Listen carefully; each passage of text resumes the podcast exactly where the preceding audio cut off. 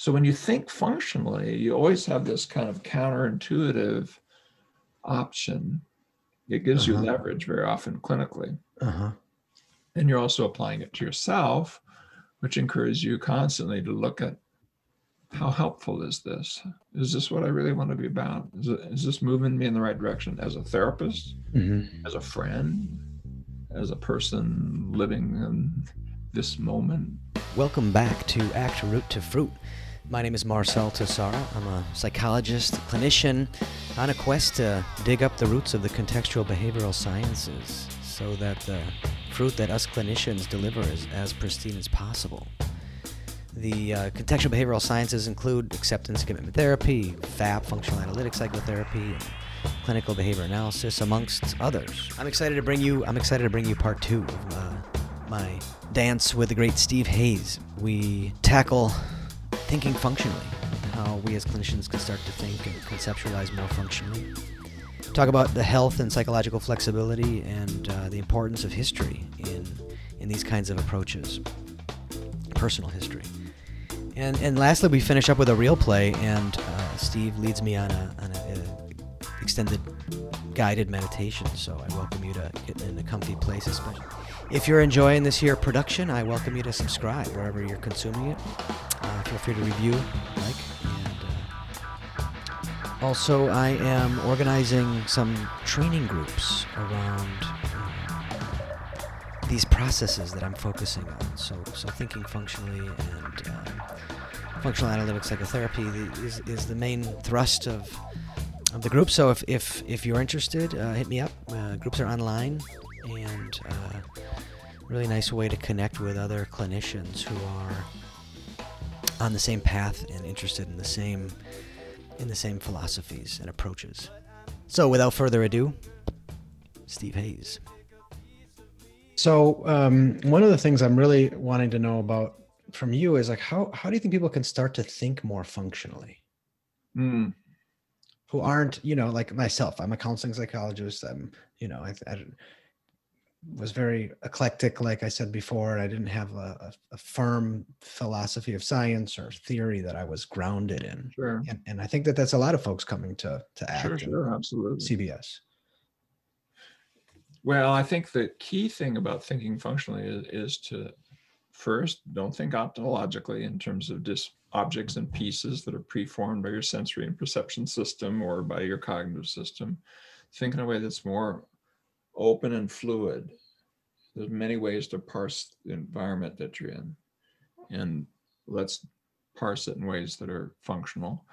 But then, if we're dealing with behavioral science, psychological science, uh, if you're this is not physics, it's not chemistry. Um, there, the subject matter is this ineffable verb like thing of behaving, thinking, feeling, remembering. There's always a name on it. Mhm. And they disappear as, as they appear. They flow. This, the, the units can be huge or little grasping the door of your car or driving to the beach. I mean, it, it, you know, your relationship with your wife or hi, dear. I mean, it goes from the most grain of sand like things to the, well, function says this think of these gerunds as transitions from one state of affairs to another and appreciate the state of affairs and all of its complexity that is being transitioned. You know, that's almost beyond our capacity to imagine, never mind to model and study. Mhm. And then interact with in, in vivo. yeah, I mean, the, the thing you just did may have something to do with your epigenetic regulation due to, you know, the Holocaust. The thing that you just did may have to do with what you ate this morning or, or sleeping badly last night or, Mhm. you know, a thought that just occurred that was occasioned by something that was said or so you're like this constant, you're this complex system with double-headed arrows everywhere with an almost infinite number of things interacting and flowing. Mhm. Well, if you just stay with that, you can't do anything. But if you simplify always with humility and respect to the complexity that exists in the one world, um, at least in principle. Okay. Because it could be simple. Who knows? Um, holding on to transition as the focus Okay. will keep you from making the error of grabbing onto features or parts or relations saying that's it that's it but it'll keep you humble but it'll also keep you open hmm and allowing yourself to sort of interact with the flow in a way that's pretty unusual because it's a kind of a zen exercise to do that. Hmm. our, our normal language doesn't teach us to do it. Our technical language often doesn't. Hmm and uh, so when uh, uh, uh, here's a practical example. Okay. person says uh, i feel so badly about myself. Sometimes i hate myself. You know the pull to take that difficult thought as if that's the problem is huge but that person just said something that has a functional impact on you that might be part of what the saying is about hmm it has a functional impact on the person who said it. hmm It has a cultural history and a family history. It points to something that might be of importance. And to to look at the that as a transition, you might say, you know, and how how does that help you? What? Help me? I'm not saying it has to, but could you take that seriously? And, you know, people will catch things like, I whip myself to make myself achieve, and I'm afraid if I didn't, I wouldn't do anything. You know, Mhm. as an example, and I'm not saying everybody who has a negative thought about Mhm. themselves are doing that. I'm not saying that, Mhm. but these counterintuitive, and the reason I picked that one is there's a function that's counterintuitive. The form of the thought looks negative, right? It has to have a negative function. No, it doesn't. hmm I mean, you get up in the morning, and start beating yourself about the head and ears all the time. hmm to what to get up and get your kid to school and I, is is it the way you should do it probably not but does it have a positive function yes could you do it another way yeah probably probably be healthier too but don't be so quick to just grab at the form. Okay. look at the function. Yeah. and then are there other ways that we could accomplish that that maybe be a little gentler a little more self-kind that would allow more compassion for others? Don't be drawn into the form again. Okay. compassion is a relation.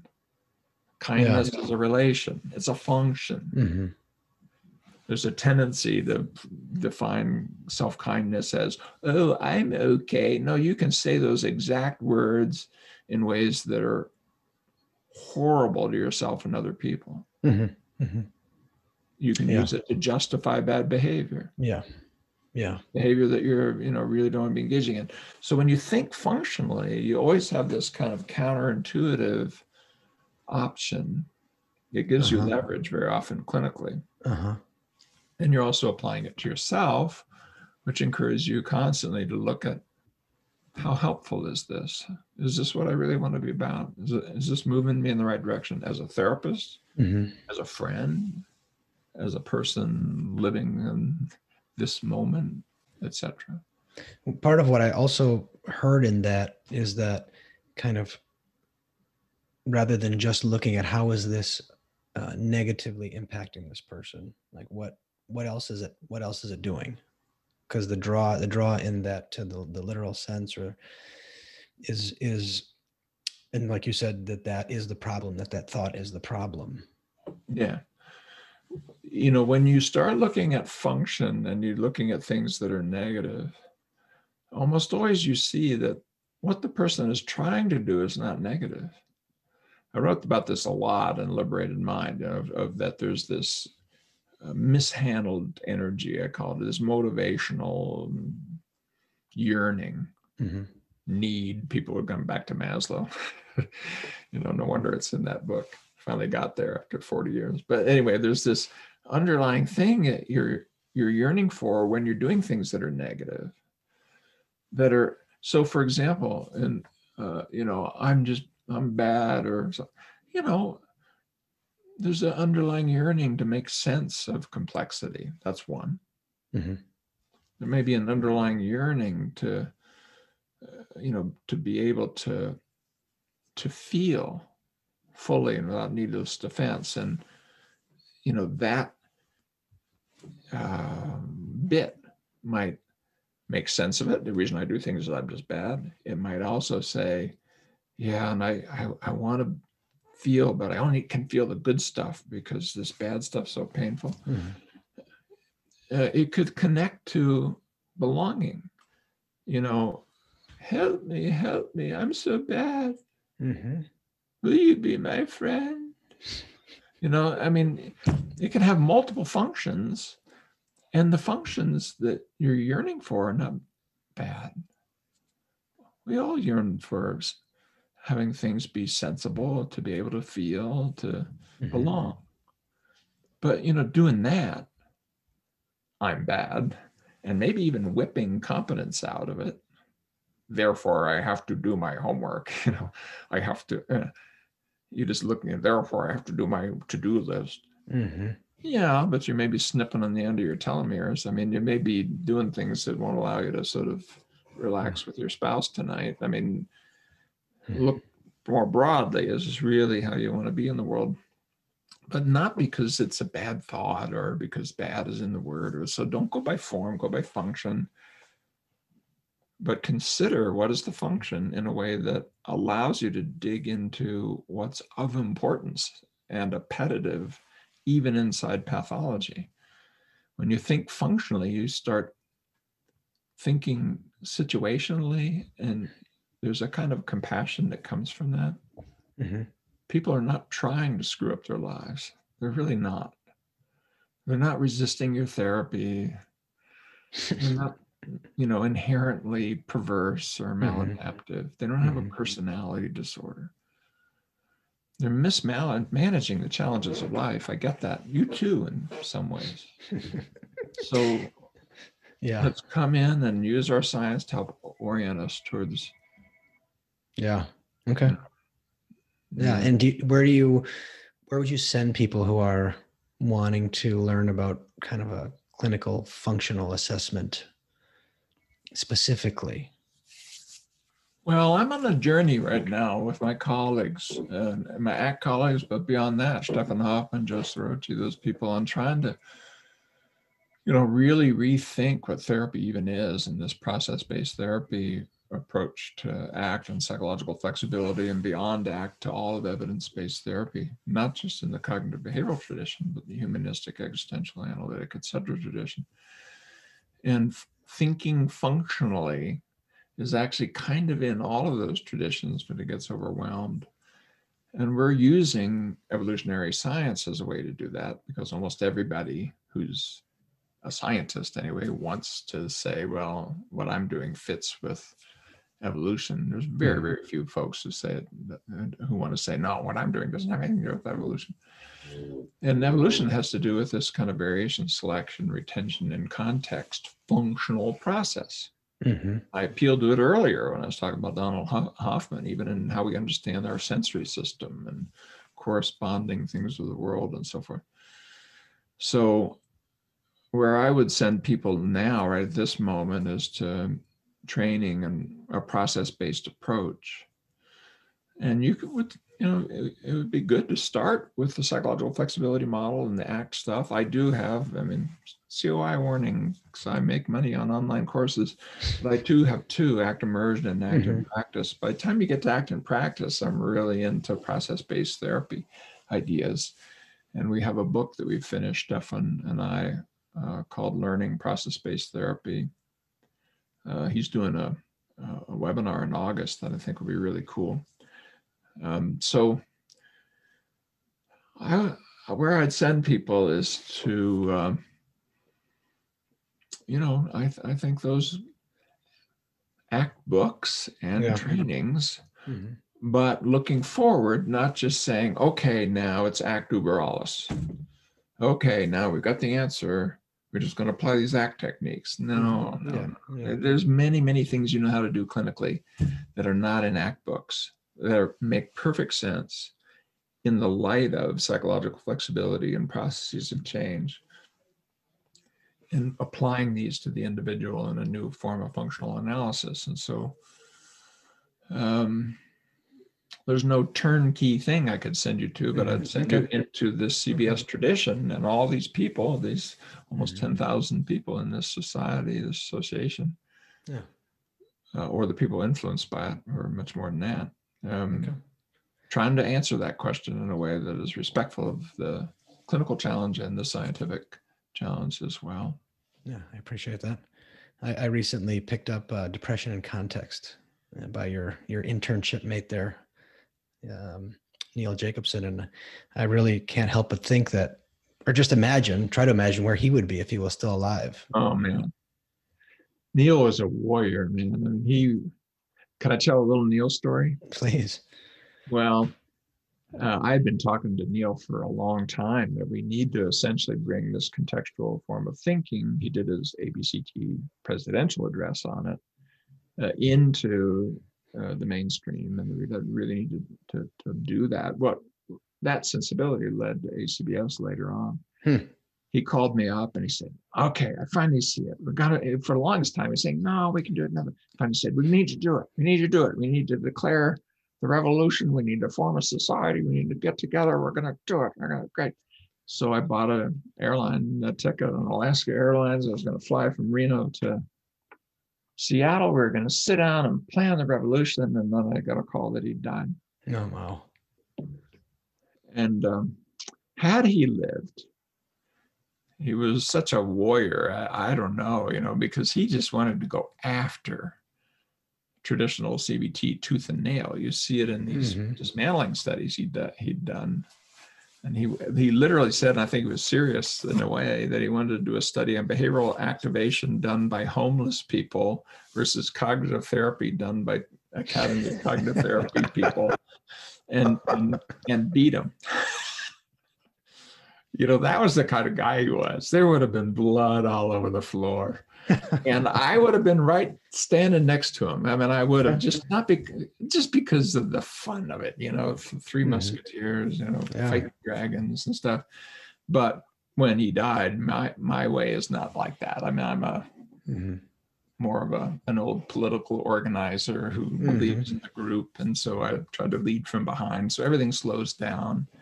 It and there was some obnoxious stuff in there, but not too much of it, and it was the kinder, gentler. People were kind of still mad at me, but man, you should have seen it how it would have been if Neil had been alive.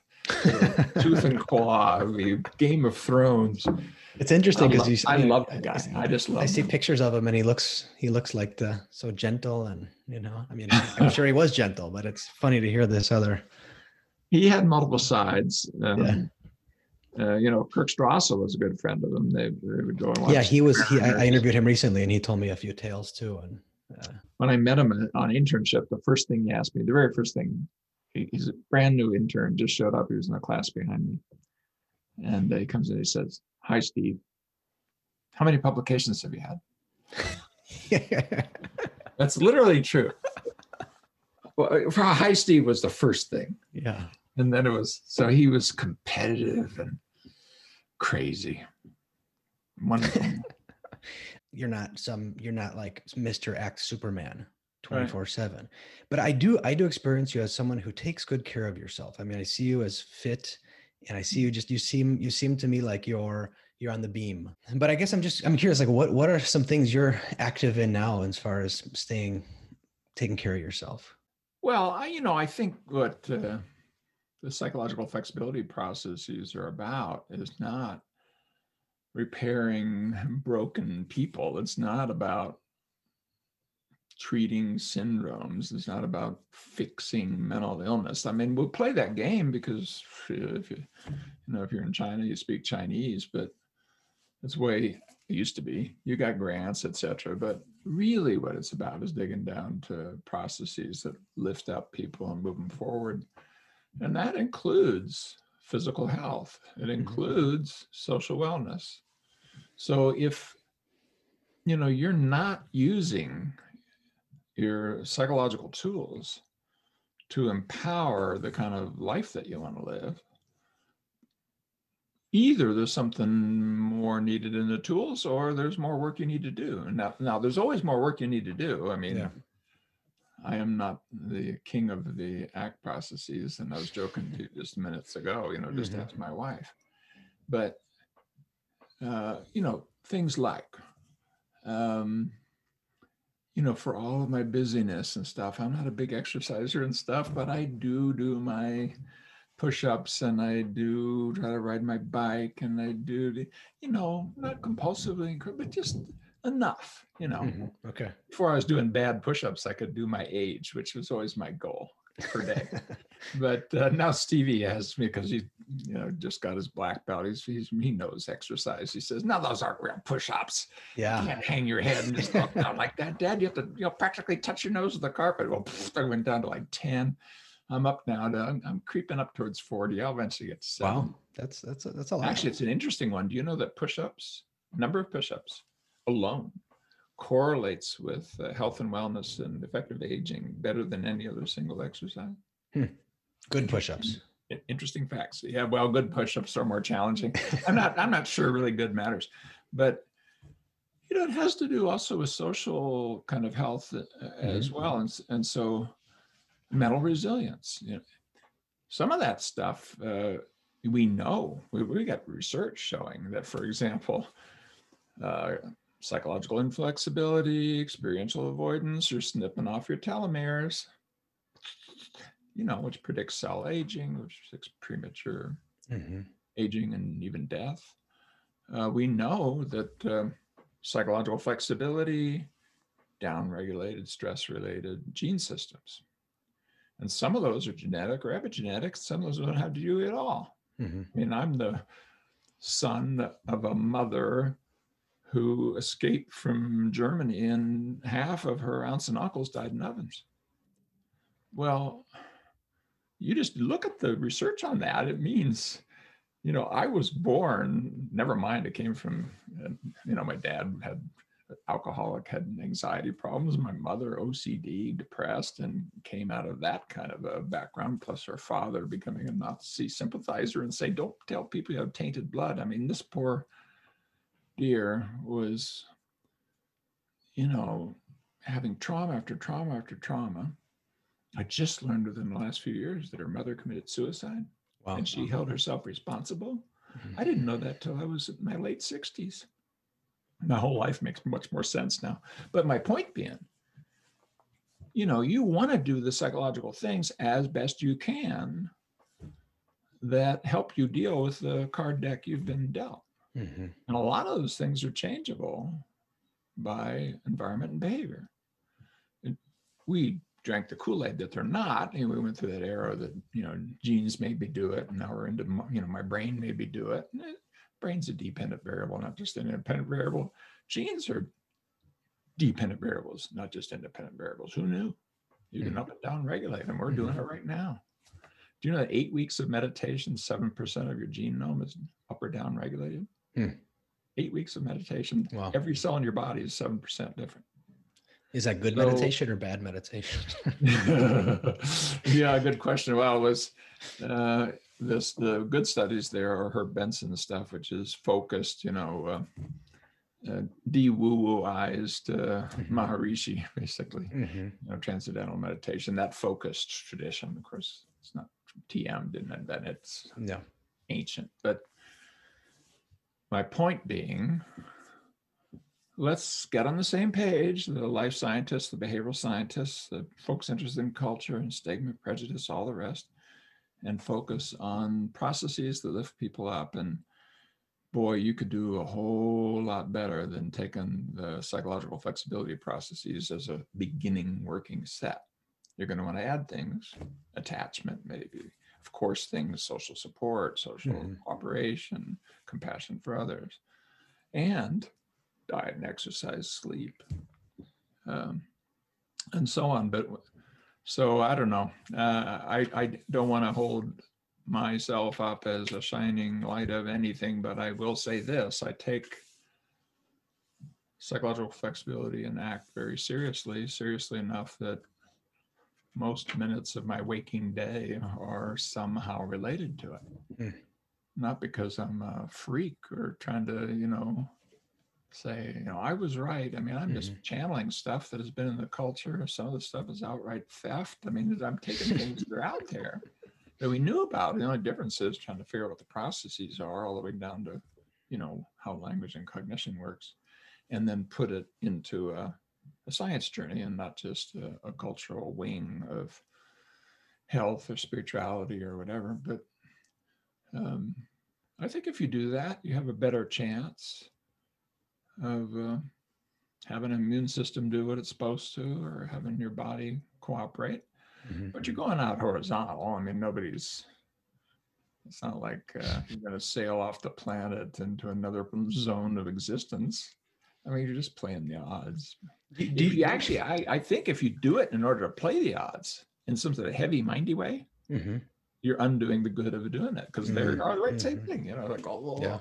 so I try not to think about it, worry Yeah. about it. I just try to do my psychological flexibility Yeah. work and the things that anyone would tell you to do who cares about health in terms of diet, exercise. You know, I'm, um, my diet is very good and linked. Yeah. You know, it's basically a Mediterranean diet, pescatarian, Okay.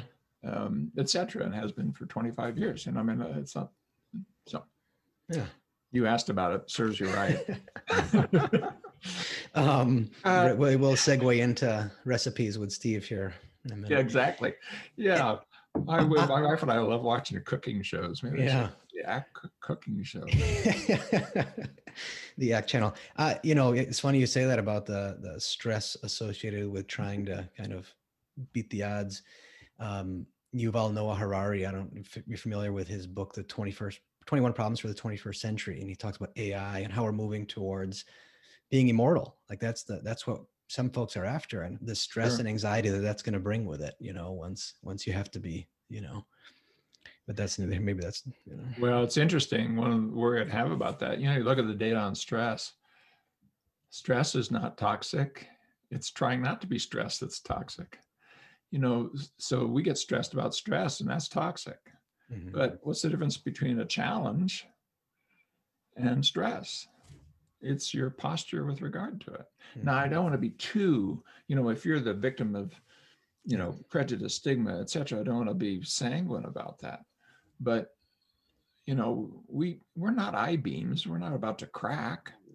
I mean, the engineering carryover that was done around that whole, well, and and the, the point of that being, um, you know, I'm skeptical of this kind of anxious, mindy, I want to live together stuff. I think it's toxic for us. You know, have you ever been around a health freak, somebody who's just obsessed by it? Does that look good for you? Do you like being around them? And does it really look good for them? It doesn't look good for them to me. I don't care how many miles you're running, Mhm. or whether or not you're, you know, drinking nothing but chamomile tea. I mean, it, it, it looks to me like you're stressing yourself out inside the I shall, I shall not have. Mhm. Well, there I just said it. You're stressing yourself out. See, the way we talk about it is we don't even have good ways of talking about Mm. what it's like to roll with your challenges, to step up with your opportunities, to do it full out. And um, there's so much more flexibility around all kinds of things. Sleep, for example. Yeah, sleep's really important, but stressing about sleep is, you know, I freaked out about it. I didn't get enough sleep. Okay, No. that's you. You're just snipped off of your telomeres. um, on on this topic, I'm wondering if if you're you know spotted on the street and someone recognizes you who's not who's a layperson and they they Yeah. say you know I, I know who you are I know kind of know what you do why why should I face my darkness Why should I face my um, my darkness Why should you?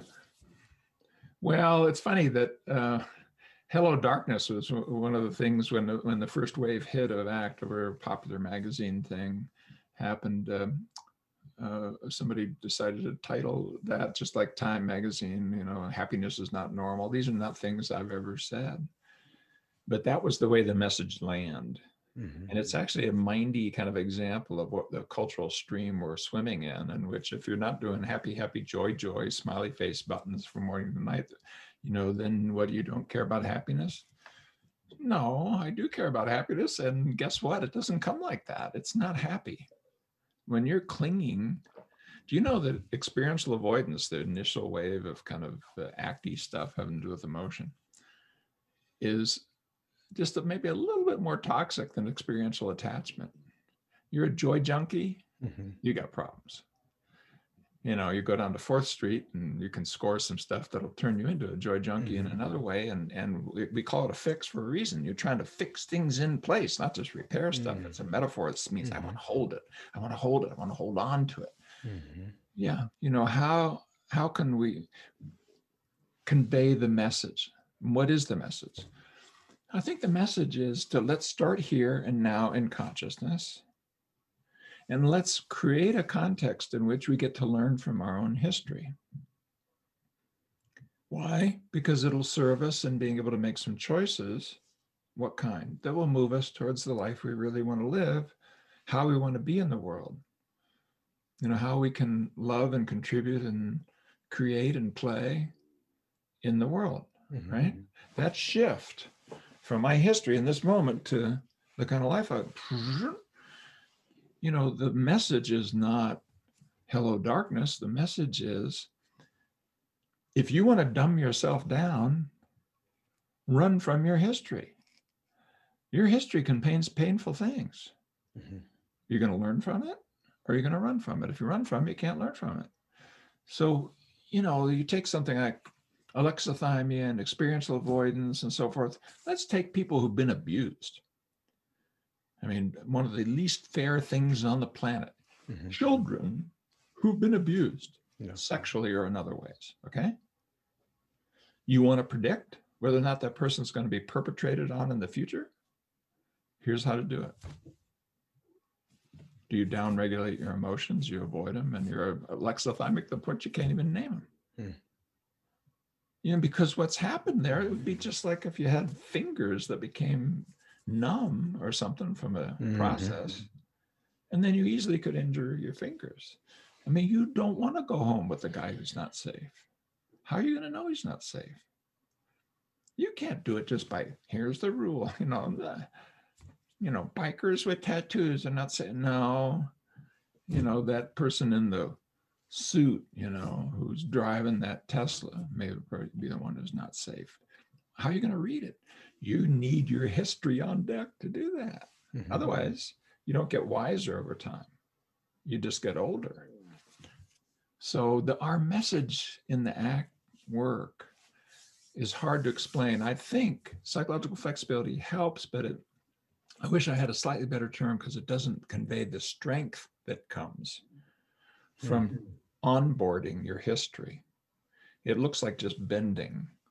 Yeah, but it's something more like flexible strength, you know, that uh, you know, you want a tree that bends, Mhm. but you want a tree that's strong in the same way, you know. And so I, I, I, I don't know. It's hard to language about, but it's not that hard to know from the science of it what we need to do. I think, and those flexibility processes, socially extended, and also taking care of our biophysiological needs, are a really powerful working set for how to carry your history, come into the present, focus on what's important, and get your feet moving. And that ding, ding, ding predicts positive outcomes everywhere you can look. And so the person who came to me, I'd say, I would only ask you to open up to pain if it's useful. And I just want to have this little conversation with you. Is there any painful emotion you can name that you don't pay good money to produce?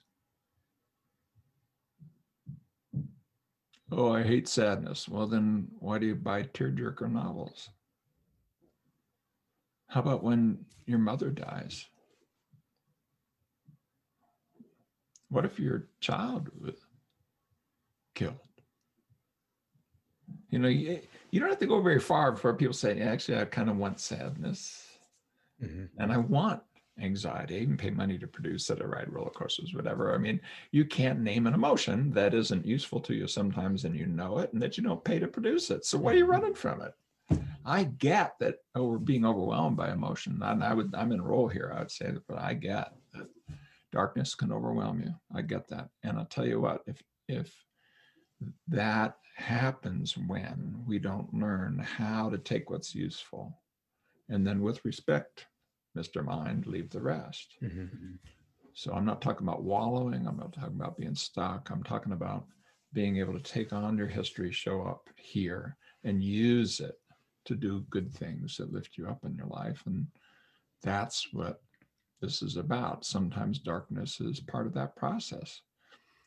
If I if they if that person asked me today, I'd say, "Are you a little worried about the COVID thing?" Mm. They're going to say yes. I say you should be. Yeah. You should be. And it's helpful to you. It helps you have compassion for people who are in areas of the world. My wife's Brazilian. Boy, you look at what's happening there. It helps you know that probably a good idea to put on that mask, not just for yourself, but for others. hmm And it helps you be pro social, helps you care.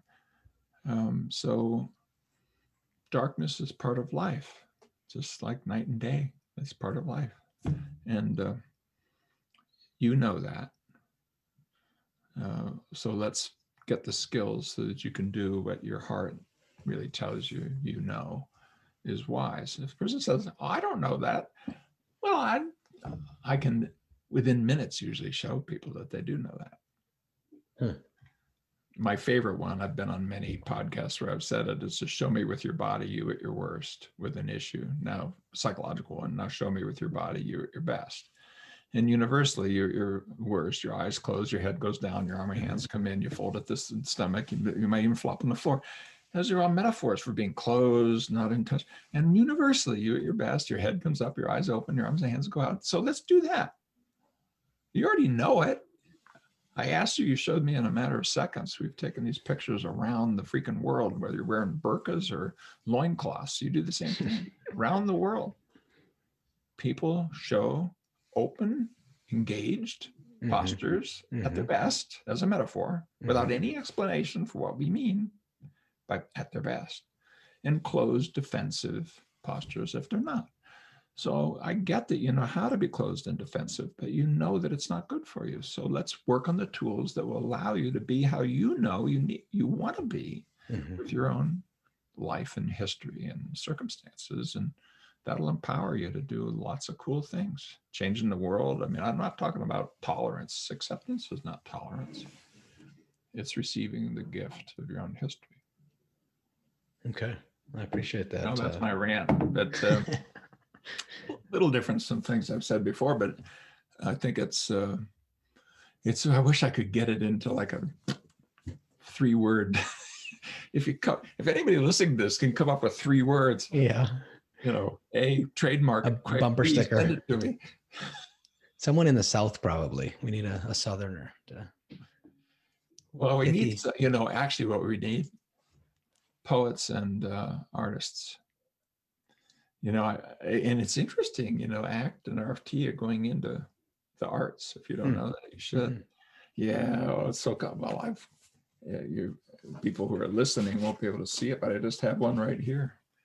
This is uh, a little sticker. I don't have any commercial interest in this. It's a film company called The Frame Company.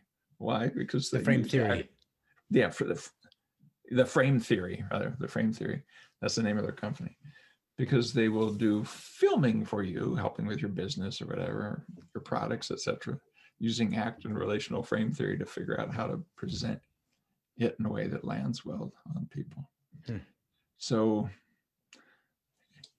it's not, and it's not surprising if you slow down and you look at what art and literature have always been doing. Mhm. They've been digging down to wisdom. And if you claim that these flexibility processes are something about how to be wiser with yourself, it should deeply resonate not just with your showing with your body, but with Star Wars and uh, uh, Video you know, games. uh, Hmm? Video games. yeah, absolutely, Yeah. Yeah. absolutely. You look at the structure of our stories. You know, you have a challenge. It's emotionally upsetting. You find a Mhm. sense of self that steps up to it. You focus on the present. Your allies come in. You figure out what your values are. And you take arms against a sea of troubles and throw the ring into the crack of doom or get the golden fleece or whatever the thing is and come back to the community and say, here. Mhm. And then life returns to normal until the next time that R2D2 shows up. You know, it's in every Mhm. freaking story that people Mhm. like because they recognize it. somewhere. They know yeah. that's their journey. It resonates with them. So let's ask the artists how to okay. talk to the culture Yeah. about it. So I, I realize we're running here long, and I, I'm um, just want to check in with you if we have a few minutes to just do a little bit of a, a real play. I, I, I don't know what what I'm just going to talk about a situation that I've noticed in my in my Yeah. interpersonal experiences, and we'll see what happens. Maybe it just turns into you asking me and we talking talking about functionally, or we do something else. I'm open to whatever. Okay. Okay. So um I've I've noticed that um I'm I have a tendency to be really um, um kind of in the I lean in the people pleasing direction. Okay. And part of that is like I've noticed is like like kind of like a there's some control in that, you know, like I'm gonna win someone over and if someone's mad at me, I'm I, I it it just can't happen because you know everyone has to be okay with me Right. you know and um something i've i've I've been working on recently i've been noticing is um how i've just been noticing how narrow that is. You know what what happens when i i see the the frustration on someone's face is like all my attention goes there and i've got to figure out how that can go away okay? And what i've been doing recently is kind of trying to broaden my repertoire and and notice other things that are happening noticing you know just i mean physically inside of me and also what else can i be doing other than that as a practical experience? And um it's really interesting you know? I, I like like episodes of frustration are a lot more short-lived in my experience. And um that's not what my you know in, uh, kind of intuitive mo would be. It makes sense of that So if you were to put that in rule form, what what, what do you how, what, what have you what have you learned? What have you noticed? Well, that when I'm when I'm uh after one thing, when I've got my scope set on um, getting rid of one thing, that one thing I, I get stuck to that one thing, and the one thing kind of just grows, Yeah, and it's like I'm I'm I'm I'm watering this, you know. yeah, yeah, for sure. And I don't know, but I don't know if you're getting after the rule of, you know, helpful rule or what, what your question I just thought I would. Could we do a little uh, exercise? Yeah. Uh, would it be okay if we do it as an eyes closed exercise? Yeah. Okay, I'll, I'll try to not let it go on too long, Mhm. but I just want to do something and see how it lands. To do it, though, I need uh, a person in your life where you've wanted to please, Mhm. but you're not sure that you're able to or that they are pleased with you. Mhm. And you don't need to make it an extraordinary specific, but I do need that person and that face of that person. And Okay. maybe just a little bit of a sense of some of the kinds of situations that have happened to that person where you felt that yearning to please and uh, that worry that you didn't and that focus on Mhm. would that be okay? Yeah. You Yeah. have somebody in mind, don't need to say who it is. Don't, don't have to do that. Don't don't. Just- well, you We- can decide later on. You okay. can decide on the other side of this. I see. Okay. So why don't you go ahead and just uh, allow your eyes to close so you can Mhm. focus on what I'm saying. And let's just start out with your body as it is right now. Do a little brief scan. I'm actually closing my eyes too, just so I can get a sense of what I'm asking you to do. And from your feet, just as if you were kind of easing into a hot tub, up your legs, through your middle torso. As you come up, notice what's going on in your body if anything, any particular sensations, muscles, etc., up through your torso and chest and arms and hands and head and neck. as we kind of sink into and maybe pop out of. I don't want you to not be able to breathe, but this kind of psychological hot tub of here's how I'm feeling right now in the world of physical sensation. Noticing anything that stands out from the other things. And then notice something that you don't usually notice that stands out, but that had to stand out in order to do that, which is that you're noticing. Your feet is not are not noticing it themselves. Your arms and hands are not noticing themselves. There's a conscious, aware human being here that's noticing your bodily sensations. And don't grab that part and look at it. Just touch for a second, just an ineffable moment that you're here aware right now, noticing something. And it's from that perspective or point of view that I'd like you to just do this brief exercise. And I asked you to pick somebody who yearned to please, but are concerned that maybe you don't or can't or haven't. And I want you to picture that person there in front of you, just in your imagination. Actually, kind of create the experience of seeing that person as if you're actually close enough to be in a conversation where you might make that move.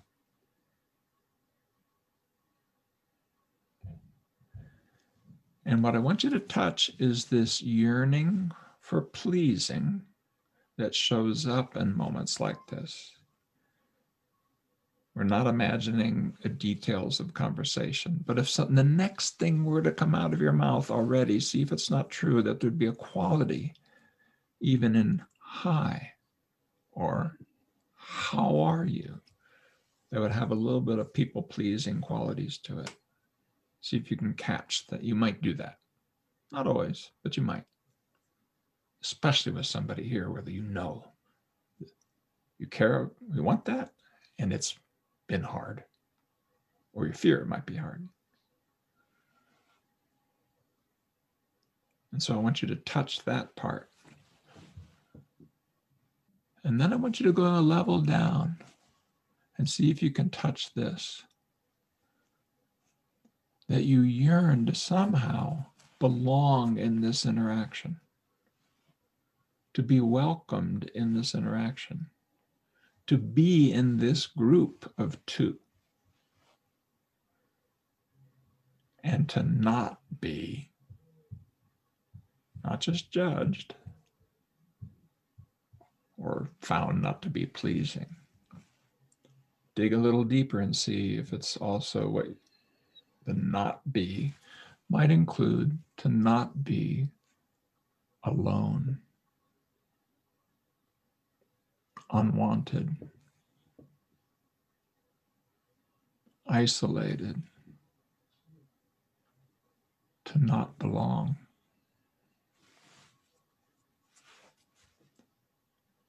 And see if you can open up to that, that there's a painful place in there. See if you can find it. Of what would happen if you weren't pleasing. And this time, in this moment, see if you can open to that. Like actually open up to the desert of aloneness, alienation, disconnection.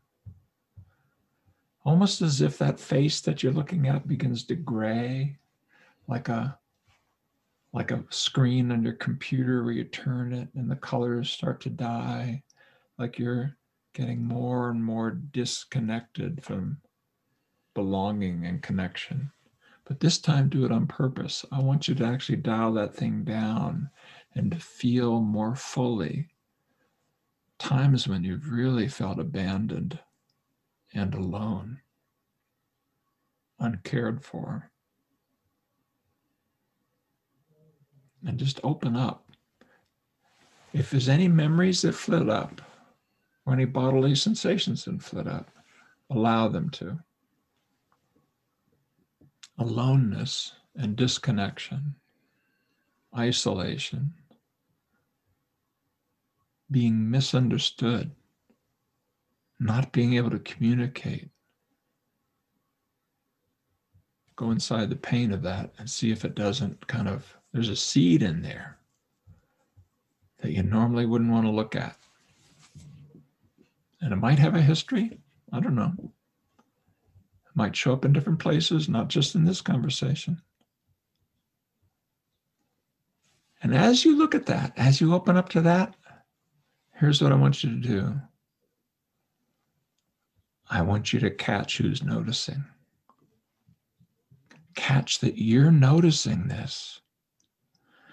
That same part of you that noticed the hot tub awareness of what your body was doing is now here noticing these echoes of your past that show up in these interactions of pain, of disconnection, alienation, failure to communicate, failure to be wanted, failure to belong. See if you can find that.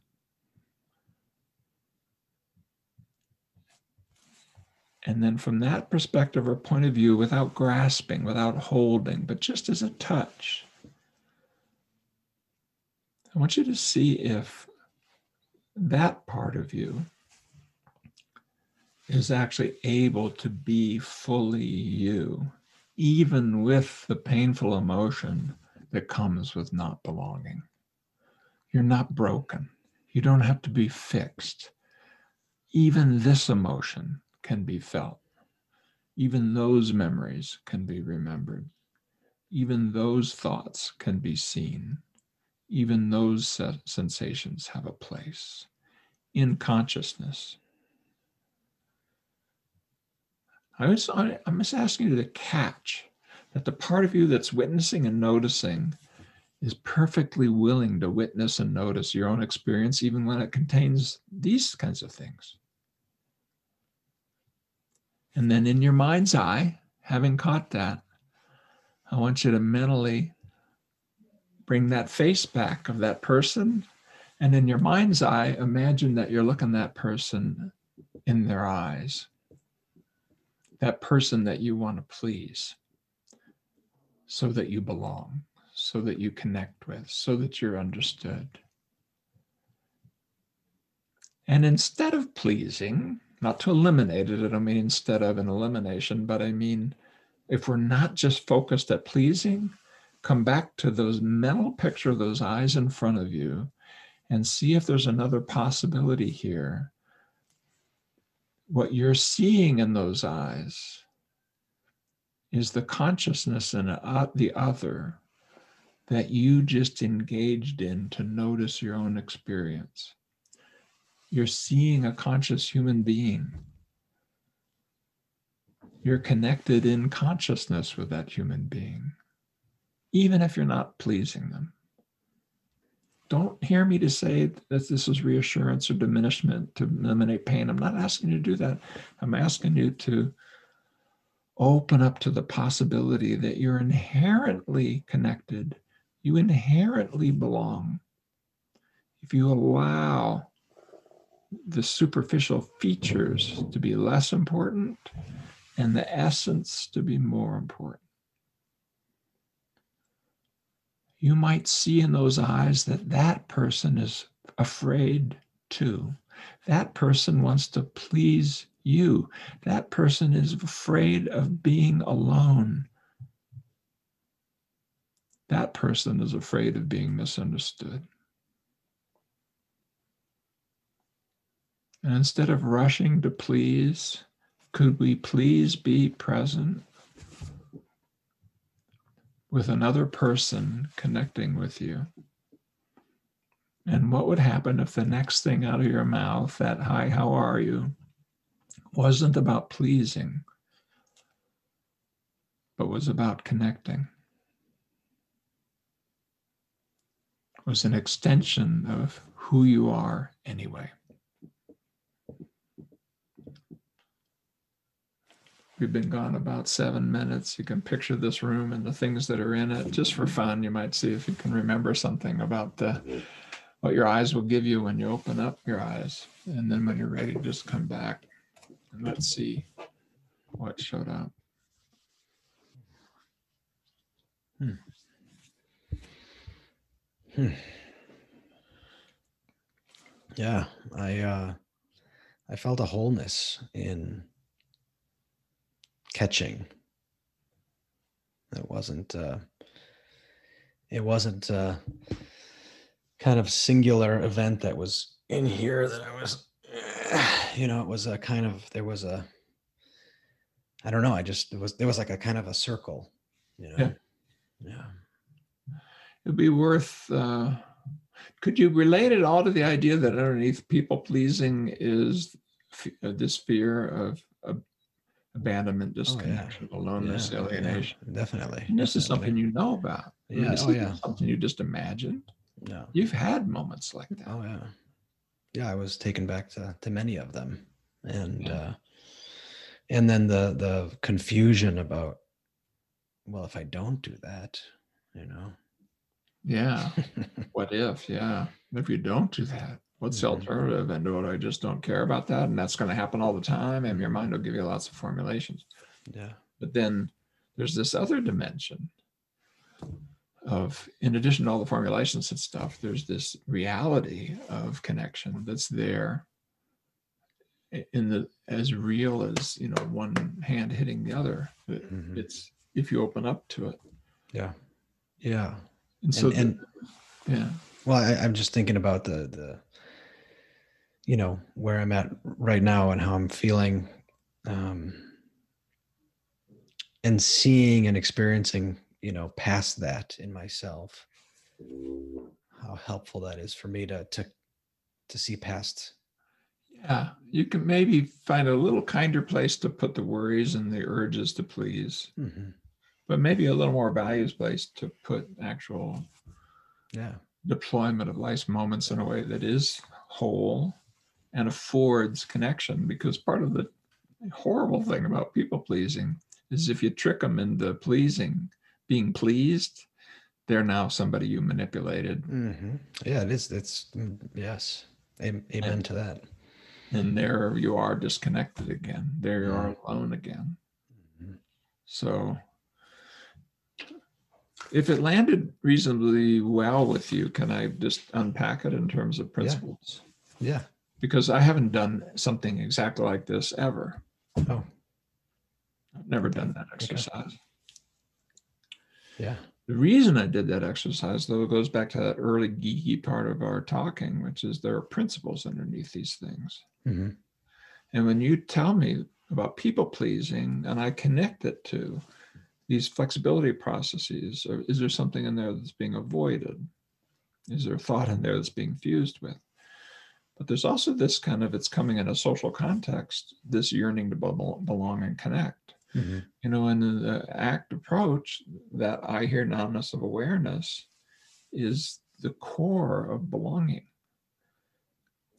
it, you know, and it goes back to the RFT idea, you know, that we as these social primates created this sense of self so that you could take the perspective of others.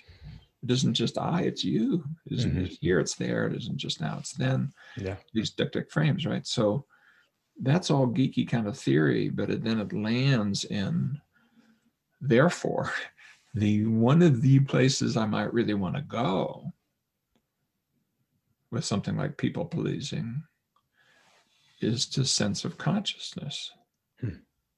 sense of awareness, the I hear nowness of the fromness of awareness that's established with deictic framing, and then being able to use that to help with more emotional openness. And you saw me do that, more cognitive openness. We started to do that, more present focus. I did a little bit of that in the, just the very beginning and not much on the value stuff, but I kind of did because you want to connect, you want to belong, you want to be part of it, and part of that's a values-based journey. But my point just being here that um, uh, the the uncommon sense of taking a formal thing like people pleasing and being able to move it in an unexpected direction because it's a functional approach to why is that of how did that come to be of importance and mm-hmm. what is going on there know, gives you some alternatives as a practitioner. And I don't want to be singing my praises. I don't know if that landed really well. It did, not, and I and, and I, I couldn't help but you know, I mean, I'm I'm you know here and I I um but I I I went I, I felt like there was a, a definite place where the face came back, and part of that was trans some transformation of stimulus function. Yeah, going on. Could you talk about that? Yeah, and I I bet you, and let's just see if this. Well, you come back and check when that person you picked actually shows up in front of you some of those functions will be present. Yeah. They'll they'll have some different okay functions on you. And maybe in this appetitive function of I would like to connect in consciousness with this person. And pleasing was my way to that. But mm-hmm. maybe there's another way that's more in tune with kinder to myself, less manipulative, kinder to the person, more values based, etc. So the transformation of stimulus functions kind of pieces you know how does these interactions land? We have these relational operants that are trying to produce contact with consequences that are of importance like belonging mm-hmm. feeling etc and i think that happens inside our struggles and it happens inside our therapy. And when we do therapy well i think we're trying to get it aligned in such a way that the functions of the environment that we're in are one that support us and being the kind of person we want to be.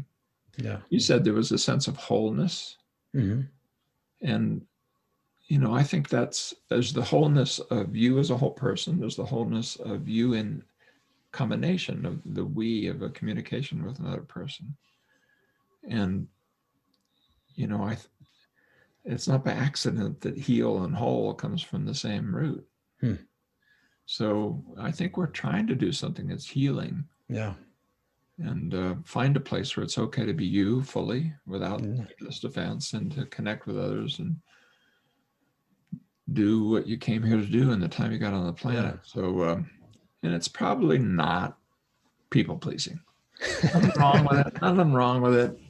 But it's uh, if it's yeah. covering over the pain of loss and disconnection, it means you can't learn from that. If it's pushing you to manipulate, it means you don't get it even when you do. Mm-hmm. Person's pleased, but you fool them, and who wants to be around fools? I mean, you just uh, the mind's trying to do what only the whole person can do. So wholeness is a good. Yeah, yeah. Well, thanks for that. I, I'm I'm um, really grateful for your your spirit in that, and I'm excited uh, to relive it again without having to think about making a recording, you know, and what am I going to say after? so, uh, well, uh, you know, I'm, I'm just, I'm just so grateful for, for your uh, giving spirit and nature and sharing your, your really valuable time with me today. Thank you for that, Steve. Oh, thank you. This is really cool. And uh, is there anything that you've got going on that you'd like to let people know to, to check out? I mean, you have the praxis courses, which are recorded and uh, I've heard yeah active practice is now available continuously. So mm-hmm. but it really should be ACT Immersion then active practice. That's the way i like it. Okay. If people have done boot camps and stuff they can go directly to active practice. Is there anything else coming up? Um no. I think but not for me in any kind of uh you if you could kindly just put up stevenchayes.com if they want to stay in mm-hmm. touch with me. Mm-hmm and yeah. my rants and raps and all that yeah, blogs. Definitely. Just go there and click on yes, please yeah. send it to me. Okay. And if they don't like it, they can do a one click opt out. All right. I don't spam them, but I do share. Yeah. And uh, okay. Well, um, and then I just I just want to also thank you for all the work on this report that just came out too. I was going to ask you about that, but you know, just really well, awesome, that awesome wouldn't stuff. be bad to put up a little link because I love that report. Yeah. I love it. And I yeah. think I think it's going to have some legs. I think it's going to matter, not yeah. just to ACBS, but to the world because it's very forward looking. Yeah. It's and, and on some of these issues like technical terms and you know middle level terms and all that, it's pretty tight. Yeah, yeah. It gives people a place to go. Thank you so much, Steve. I uh, really appreciate your appreciate it all. Thank you. Take care.